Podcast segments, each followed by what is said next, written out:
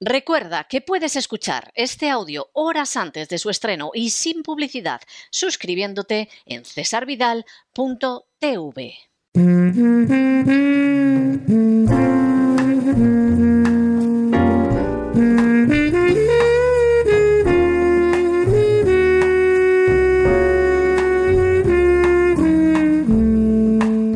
La biblioteca con Sagrario Fernández Prieto.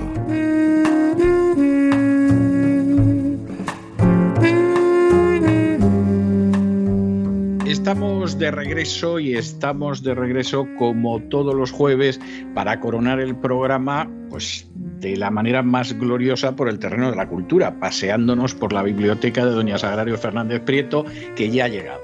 Muy buenas noches, Doña Sagrario, ¿qué nos trae usted hoy? Muy buenas noches, don César. Pues mire, estoy muy contenta porque traigo un libro que me ha gustado muchísimo, es muy novedoso. Yo creo que es probable que no esté ni siquiera en el mercado oficialmente. Oficialmente va a salir el 17 de enero. O sea que estamos dando una primicia, sí. Y eh, el libro es de Maxim Osipov, Piedra, papel, tijera es el título, traducido por Ricardo San Vicente y lo edita Libros del Asteroide. Ricardo San Vicente, que ha hecho, ha hecho muy buena labor desde hace décadas, traduciendo del ruso o a veces no traduciendo, pero escribiendo las introducciones a ediciones de autores rusos.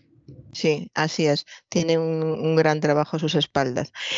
Pues eh, vamos a situar un poco a Maxim Osipov porque realmente es todo un personaje. Él solo ya merece, merece la pena dedicarle un poco de atención aparte de, de, a lo que ha escrito. Nació en Moscú en el 63, o sea que tiene cincuenta y tantos años y em, se licenció en medicina, es médico y eh, bueno, sigue ejerciendo como, como médico y en los relatos la medicina está siempre presente y está siempre presente como todo en este libro de forma sutil, serena, tranquila. Se le ha comparado mucho con Gorky. Yo todavía no lo sabía y cuando llevaba unas páginas pensé, ¿cómo recuerda a Gorky? Y después empecé a leer que sí, que se le había relacionado mucho con él porque deja esa sensación que deja Gorky de tranquilidad, de que parece que no ha pasado nada, pero han pasado muchas cosas, pero sobre todo tú te has quedado muy a gusto porque has leído algo perfectamente escrito, pues esa sensación la deja Maxim Osipov.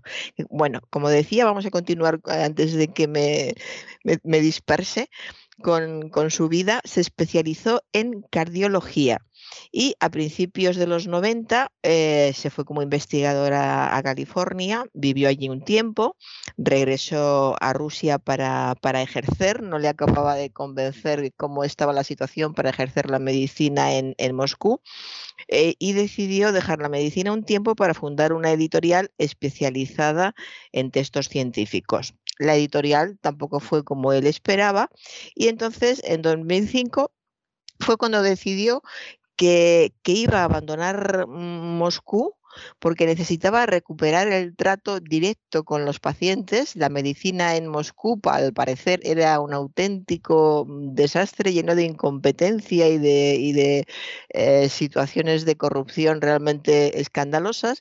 Así que decidió abandonar Moscú, recobrar ese, ese trato con los pacientes en un lugar más tranquilo. Y se fue a un pueblo pequeño, a 100 kilómetros de Moscú, un pueblo que se llama Tarusa. Y en este, en este pueblo lo primero que hizo fue crear una fundación para asegurar el futuro del hospital en el que trabajaba. Yo he estado indagando, navegando por, por internet y he visto eh, la entrada del hospital con él sentada a la puerta y es que iba a comparar con otros países, pero no tengo por qué comparar. Pero pues imagínese una casa de, un pueblo pobre, pequeño, pintada de azul estridente, de una sola planta, eh, con tierra, el suelo de tierra delante y un banquito pequeño de madera en la entrada. O sea, una casa pobre de pueblo. Él está sentado en el banquito y eso es el hospital de Tarusa. E, ahora mismo, o sea, eh, hace tres o cuatro años cuando escribió este, este libro. De modo que esta es la situación en, la Rusia actual. Pero aquí empezó a tener trato directo con los pacientes, que es lo que él quería, trato directo, averiguar por qué están como están, qué es lo que tienen, seguirles en, en los tratamientos y al mismo tiempo comenzó también a escribir y a publicar. Y desde este momento, desde que se fue a Tarusa, donde se encontró a sí mismo, encontró su, eh, su línea literaria, encontró lo que le gustaba de la, de la medicina, empezó a publicar mucho de todo porque ha publicado cuentos, novelas, ensayos, teatro y ha ganado premios de, en todas estas, eh, en estas gamas eh, en todas partes, no solamente en, Rusia, sino en, otros países. Además, ha publicado cinco antologías de, prosa y sus obras de teatro se han representado a lo largo de toda Rusia. Es decir, que curiosamente, fíjese, el hecho de marcharse de Moscú fue lo que hizo que todo el mundo se fijara, se fijara en él. También el hecho de que él trabajara más tranquilo, más centrado, que supiera lo que quería. Eh, suponemos que eso también eh, hizo mucho, pero el caso es que fue definitiva aquella marcha de, de, Moscú. Y traducirse se ha traducido mucho a muchos idiomas y ya era hora de que se tradujera en, en España porque realmente merece muchísimo la pena. Lo primero que notamos cuando empezamos a, leer este libro, bueno, a mí el, primer relato ya me dejó totalmente eh, captada y fascinada. Se titula Esventa y es eh, bastante autobiográfico o totalmente autobiográfico, eso nunca podremos saberlo, pero el hecho es que se trata de un médico que está viajando a Lituania con su hijo. El médico supuestamente ha nacido en Lituania y quiere que su hijo conozca el lugar donde él nació. Resulta todo muy familiar, muy cercano. Son personajes con los que es fácil empatizar, ponerte en su lugar. Pues a quién no le gusta llegada a determinada edad ir con su hijo ir con un hijo a enseñarle dónde has nacido y cómo eran las cosas donde tú naciste. ¿Y qué le sucede a este hombre? Lo que nos ha sucedido a todos alguna vez, que cuando llegas a ese sitio de tu infancia, ese sitio ya no existe. Y entonces es cuando llega la melancolía. Y la melancolía, esa melancolía que mm, flota siempre en los relatos de Chekhov y que es tan distintiva en, en, Chekhov, eh, es lo mismo que, ocurre en este autor. Es la que te va atrapando y al mismo tiempo va dando muchísima información sobre la situación actual de, la antigua Unión Soviética. Habla de desovietización, que nos cuesta decirlo a nosotros, pero ahí es un término completamente normal que se dice a menudo porque eh, continuamente se habla de antes o después de la sovietización de vez en cuando alguien le, advierte, llega un momento en que dice, aquí pasó algo con no sé qué número de judíos y alguien le dice, cuidado, estamos en la desovietización, caramba. Entonces hay cosas que no se pueden decir. Es, todo nos suena, nos suena familiar, familiar, puede ser por el país en el que vives o por lo que te han contado de otros, pero todo nos suena, nos suena cercano. Por ejemplo, este cambio del lenguaje, cómo cambia el lenguaje cuando van cambiando los regímenes políticos de, los países, cómo eh, aquí llega también lo políticamente correcto. Antes se podía decir judío sin más y todo el mundo sabía a qué se refería. Ahora no, tienes que tener cuidado porque pueden pensar que les estás ofendiendo, que, les, eh, que, no te importa, que estuviste en los que les querían que desaparecieran. Ahora hay que llamarles de otra manera, hay que añadir determinados epítetos y así eh, continuamente. Entonces es como ir buscando de qué manera sobrevivir. Habla a menudo de los misterios de la felicidad, como en este caso, en este relato, como padre que se, que se va asombrando de todo lo que sucede, porque cada vez que quiere contarle algo al hijo, tanto personal de la familia como del entorno, ve que al hijo no le dice nada pues el hijo piensa pues lo que piensan todos los hijos. Estas son cosas que te hicieron feliz, feliz a ti, a mí no, no me interesan. Y esto lo transmite con una melancolía y con una exactitud mm, realmente mm, magistrales. Y va dando pautas, bueno, habla, dice literalmente sobre los misterios de la felicidad nos reunimos, charlamos o callamos y ya no importa si la vida ha sido provechosa o no a veces pienso, puede ser que hayamos sido felices, pero ya no hace falta hablar de eso. Cada uno piensa cuando está sola si le ha ido bien, si le ha ido mal, pero hay como un miedo a repasar, teniendo en cuenta la historia de la eh, antigua Unión Soviética, se entiende, a repasar qué, es lo que les pasó, todo lo que sufrieron y que a lo mejor eh, después de algunos de esos repasos y de hacer eh, el recuento de desaparecidos, de muertos, comprobar que se puede seguir siendo feliz hubiera sido una opción. Pero él deja muy clara una opción que también es muy corriente. ¿Para qué vamos a remover todo aquello si no estamos seguros de que después vayamos a estar tranquilos y felices? Vamos a dejar que pase. Lo cual es bastante razonable. Es, claro, es razonable, pero a que eso también recuerda a Chekhov. Esa, esa idea de hacer lo correcto, dejar que la vida fluya. Quizá ese dejar que la vida fluya es lo que más eh, caracteriza a los dos. Como él dice que le, que le recordaban, sus padres le avisaban de que podían esperarles cualquier tipo de conmociones, que podía ocurrirle a cualquiera y a ellos más, porque el padre estuvo en el, en el gulag, eh, podía ocurrirles cualquier cosa. De forma que lo que sí les inculcaban es que hay que temer lo menos posible, hay que tener el menor miedo posible. Eh, es la situación, como en cada país, cada situación pide una clave especial. En un lugar donde se ha pasado mucho miedo y se ha vivido el terror, ¿qué es lo que se enseña a los niños? a controlar el miedo. Lo importante no es lo que te vaya a pasar, lo que importa es que tú tengas poco miedo, te pase o no te pase. Entonces, son una serie de, de claves muy interesantes, siempre con la nostalgia del padre. Está muy bien caracterizados los dos. El padre melancólico, con los recuerdos de su familia, eh, con, con, los desplantes y la sensación de vacío cuando llega, hay un momento en que quiere enseñarle a su hijo una casa y una presa una casa que estaba al lado de una presa y las dos cosas eran muy bonitas. No había ni casa ni presa.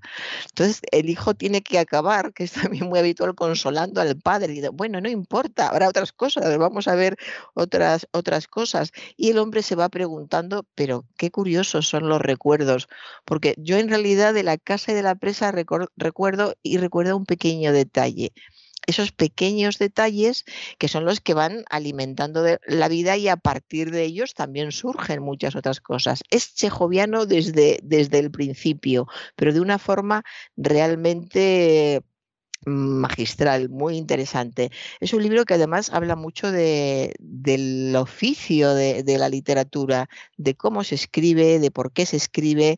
Eh, se cita a muchos, eh, a muchos autores y en el libro, en el cuento que da título al libro, que es Piedra, papel, tijera, este transcurre en, nuestro tiempo, en, Rusia central, con un protagonista que tiene 57 años y van introduciendo eh, textos de Onegin. Entonces se distinguen eh, en, en, cursiva, pero por una parte va la vida real y se hace una comparación muy sutil que alguien si no se da cuenta de que es de Onegin, que no sé si en algún momento lo, se aclara, pero eh, da igual, es, la, misma, la misma sensación de que es algo que te, que te atañe. Además, fíjese qué manera, estoy viendo cosas que yo he subrayado, fíjese qué adjetivos. Esta vida ñoña, tibia y desaliñada. Una vida ñoña, tibia y desaliñada. Y luego continúa el personaje, esa es la que llevamos aquí y nadie se la toma en serio. Es decir, que cuando las expectativas de vida que tienes son esas, pues eh, ¿por qué vas a hacer un esfuerzo para que, para que tu vida cambie o que parezca que tú estás viviendo otra, lo cual podría incluso llegar a ser un problema?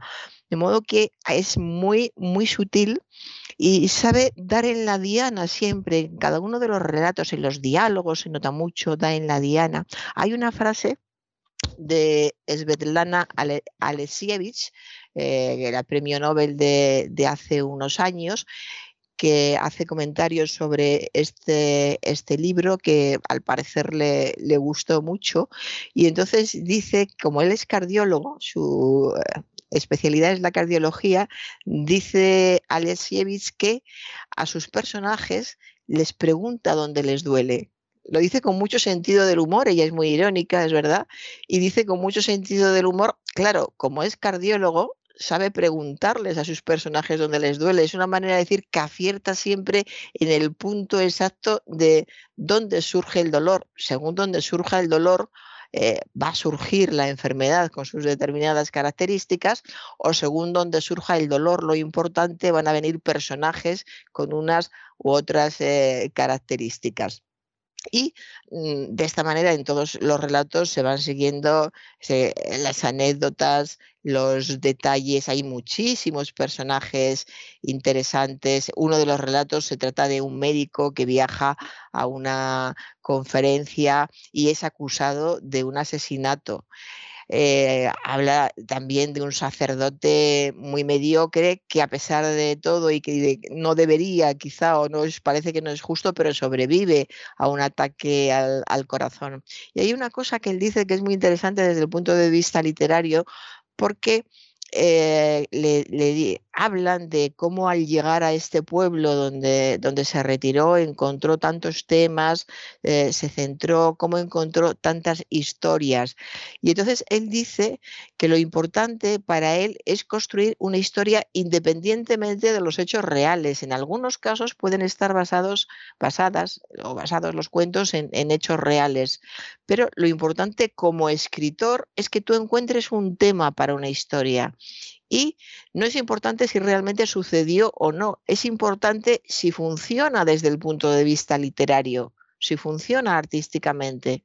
Entonces, si todo eso fluye literariamente, es que la historia es buena, porque luego los lectores siempre van a divagar, van a ir buscando, si fuera al contrario, si fuera totalmente realista, de una manera o de otra, irían indagando, esto pasó, esto no pasó, esto se parece a lo que dijo fulano, a lo que dijo Mengano, y luego tiene siempre ese toque de acercarse a la realidad cotidiana, también muy de Chekhov, porque él dice que todos, estamos en realidad siempre eh, de una manera voluntaria o involuntaria, estamos mm, tratando de introducir historias en nuestras vidas, que son historias que en realidad no, no existen. Entonces, cuando la gente le pregunta a él si levantó, si eh, se basó en algo de la vida real o no, él dice, ¿y por qué en mi caso no es importante?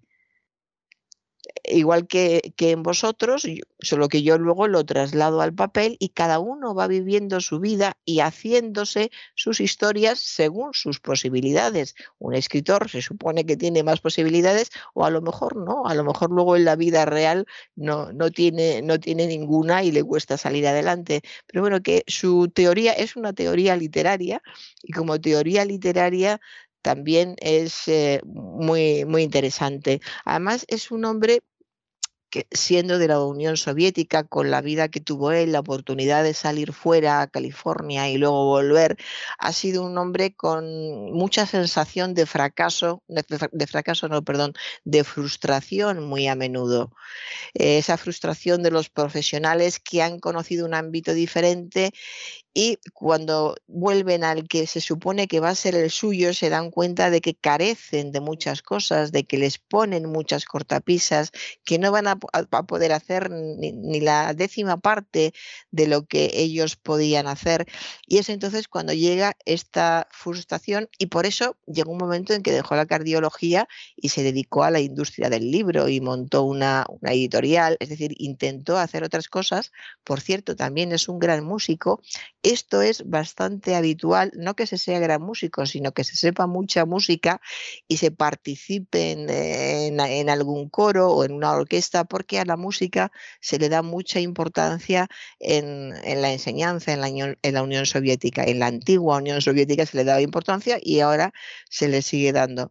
De modo que en ese sentido, y él ha, hecho declaraciones muy interesantes diciendo cómo ante todo, en cuanto a belleza, en cuanto a, calidad eh, intelectual, siempre la música será lo primero y después vendrán todas las supuestas bellas artes. Digo supuestas, eh, cada uno lo mira de, una manera. En fin, que es un hombre con una vida muy interesante, con una manera de escribir que es lo que más nos, interesa muy, muy, muy especial. Eh, tengo aquí, bueno, esto sí lo voy a comentar porque he anotado que alguien dice de Osipov que es un hombre humorístico y enérgico con una voz de barítono como miel espesa. Tenía poco más de 40 años cuando se dio cuenta de que era un médico que no practicaba la medicina y un escritor que nunca había publicado una línea. Es decir, que el, personaje e, es bastante peculiar. Y no sé quién dijo esto de la voz de barítono como miel espesa, pero indudablemente le gustaba mucho como, como cantaba. Y como de niño había pasado sus vacaciones en Tarusa, pues vuelve aquí ya de adulto, como, como estamos viendo, y empieza viviendo en una dacha muy humilde, la va arreglando poco a poco, se dedica a ir a ver enfermos eh, en unas condiciones pues con caminos en los que apenas se puede pasar. Hay anécdotas también de, enfermos, de cómo los trata, eh, cómo se vio obligado a tratarlos con, lo poco que, tiene, cómo esperan que él sepa de todo. Su especialidad es la cardiología, pero le llega de todo, claro. Lo mismo arregla huesos rotos que cualquier, cualquier otro tema o incluso llega a operar eh, también, por muy desalentador que sea el, lugar. De hecho, cuando lo fueron a visitar hace poco, cuando se empezó a hacer famoso, todavía había cables colgando del techo, el, olor era, era fétido, había animales de todo tipo corriendo por los pasillos, y que las condiciones no podían ser, ser peores. Él se llevó su propia máquina de ecocardiograma y hacía lo que podía y mm, con un gran sentido del humor, porque también tiene sentido del humor, y decía que el mejor servicio médico que ofrecía el hospital se podía encontrar en la cafetería, donde al menos a los pacientes se les servía una comida abundante. O sea que el, humor tampoco le, le, falta. Y en cuanto a la forma de tratar de, a las personas, bueno, claro, es que hay que, no hay que olvidar que Chekhov era médico también, de modo que la conexión entre ellos, aparte de, literaria, pues es eh, naturalmente eh, profesional. Y hay una, una, frase que él eh, suscribe cuando Chekhov está trabajando en, en esa primera aldea en la que trabajó y describió la condición humana como una aversión a la vida extrañamente combinada con un miedo a la muerte. Y esta aversión a la vida, a pesar de que tiene un talante, parece que algo más festivo y, alegre, pues coincide en esta, en esta definición que es muy acertada, aunque también es, es muy dura, porque el tipo de desesperación es un hombre que a veces aparece como, como desesperado por las circunstancias, pero no pierde el sentido del humor, también es muy cómico. Entonces, el, resultado como, como, persona, él personalmente es muy atractivo y cuando traslada todo eso a los cuentos, los cuentos son una auténtica delicia, porque son de esos cuentos, otra vez como Chekhov, en los que no se dan más explicaciones. Por ejemplo, hay uno sobre una señora que enseña música, enseña a tocar el violín y es durísima con los alumnos. Los niños van temblando cada vez que tienen que tocar delante de ella. A veces les mira solo con desprecio y ya saben los niños que se tienen que marchar y que no hay nada que hacer y que tienen que abandonar la música. Y a otros simplemente los escucha, pone cara de desprecio y dice, vuelve. Y así van volviendo, van volviendo y tocan a ver qué, a ver qué, le, qué le parece. Y llega un momento en que uno, después de repetir muchísimas veces una pieza, repite la, la pieza acaba y ella dice, sonríe un poquito y dice entre dientes, si no fueras tan tonto, vete. Pero ese si no fueras tan tonto quiere decir que a lo mejor a ella le pareces tonto, pero para tocar sí vales. Se estudian los gestos de tal manera porque no, se reduce a la línea que yo he podido, ha podido parecer que comento. Son varias líneas en las que queda claro cómo mira la, la anciana, cómo se mueve, cómo actúa y cuando por fin habla dice eso y ya no se dice más y queda claro que ese niño sí algún día será músico porque lo único que tiene que decir es si no fueras tan tonto, si no tiene nada que decir sobre su música, pero con ese sí por delante quiere decir que músico sí puede ser. En fin, podría estar toda la tarde hablando del libro, como puede ver, pero yo creo que ya... Me, he percatado, eh, me he percatado, pero yo creo que, ha cumplido con su misión. sí, ya, me he dado cuenta de que me estoy pasando, queda claro mi entusiasmo, el libro me ha gustado muchísimo y eh, merece la pena, merece la pena leerlo y espero que pronto eh, salga el siguiente libro de este autor. Y eh, se habla de Marina Esbetayeva, bueno, no, sabe de la cantidad de personajes interesantes que se habla en, este libro. Pero como hemos me, dicho, me voy a hacer con él, me voy a hacer con él. Ah, sí, yo creo, sí, sí, se lo, iba, se lo iba a decir. Yo creo que le va a encantar. Y mm, pasamos ya al libro infantil. Es un libro infantil que ya eh, hemos no sé si esta misma edición, pero hemos hablado de él. Y como me preguntan a menudo por los libros esenciales para tener en casa, hay mucho interés por parte de los padres, cosa que me parece maravillosa. No sé si tiene que ver algo la pandemia y que los niños hayan estado más tiempo en casa o es el nivel de educación que va subiendo, pero el caso es que los padres quieren tener una biblioteca para los niños, que sea la biblioteca infantil de la que su hijo se nutran y que sean libros importantes, no cualquier cosa que vaya saliendo. Pues bueno, un imprescindible para tener en esa, en esa biblioteca infantil de, los niños es el Mowgli de, de, Kipling. Kipling es un autor, como, ya se lo he dedicado todo a Osipo, ya no voy a poder hablar de él, afortunadamente, porque de Kipling estaría hablando todavía más tiempo hablaría una semana. Kipling es maravilloso y el libro de la selva es una auténtica delicia. Aquí nos encontramos a Mowgli, como todos conocemos, que ha sido criado por los lobos, que es expulsado de la selva y de la aldea. Tiene momentos de una emotividad, es una preciosidad de libro. Ese momento, recuerdo a don César cuando dice, me pesa el corazón por todas las cosas que no entiendo. Me parece de, las, me parece, me parece bellísimo, sinceramente. Bellísimo, sí. Pues es esa facilidad que tiene Kipling para, para llegar al corazón con esa sabiduría y al mismo tiempo humanidad. Esa mezcla de las dos cosas eh, es lo que eh, hace que consiga la gran lección de vida que, que, son sus libros. A mí es un personaje y un escritor, tanto como personaje y como escritor, como por escritor, me, me atrae muchísimo, me parece muy interesante y vamos a recordar que recibió el premio Nobel, fue el primer británico en recibir el premio Nobel de Literatura y el más joven. Y luego tuvo una vida dificilísima, de su vida no vamos a hablar, pero hay que tener en cuenta que tuvo una vida dificilísima, que tuvo grandes e importantísimas pérdidas y a pesar de todo esto era capaz de escribir esta belleza. Y recordemos, y ya con esto me callo, recordemos por ejemplo que esa película tan maravillosa de se me acaba de ir el título, El hombre que pudo reinar, El hombre que pudo reinar, está basada en una historia de Kipling. Así que esas son las historias. Y no es de las mejores, además, tengo que decir. Pero ahí está, eh, no es de las mejores y fíjese que historia. Y está muy bien, efectivamente. Sí, sí. Y ahora ya me callo, don César, por fin.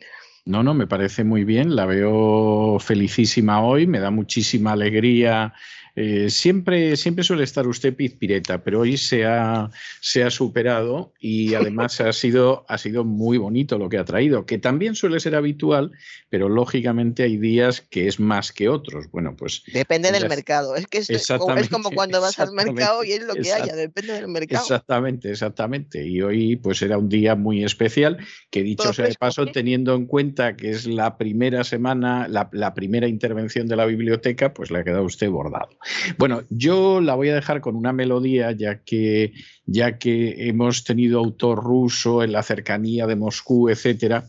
Yo le voy a dejar con una de mis canciones preferidas, que además usted lo sabe de, las, de la música rusa, que es el Padmaskovny Viechera, es decir, las tardes a las afueras de Moscú y que en España suelen decir las noches de Moscú, pero no son las noches de Moscú, son las tardes a las afueras de Moscú, que es distinto. Y entonces le voy a dejar con, esta canción, versión del Ejército Rojo, que tenía un coro absolutamente extraordinario.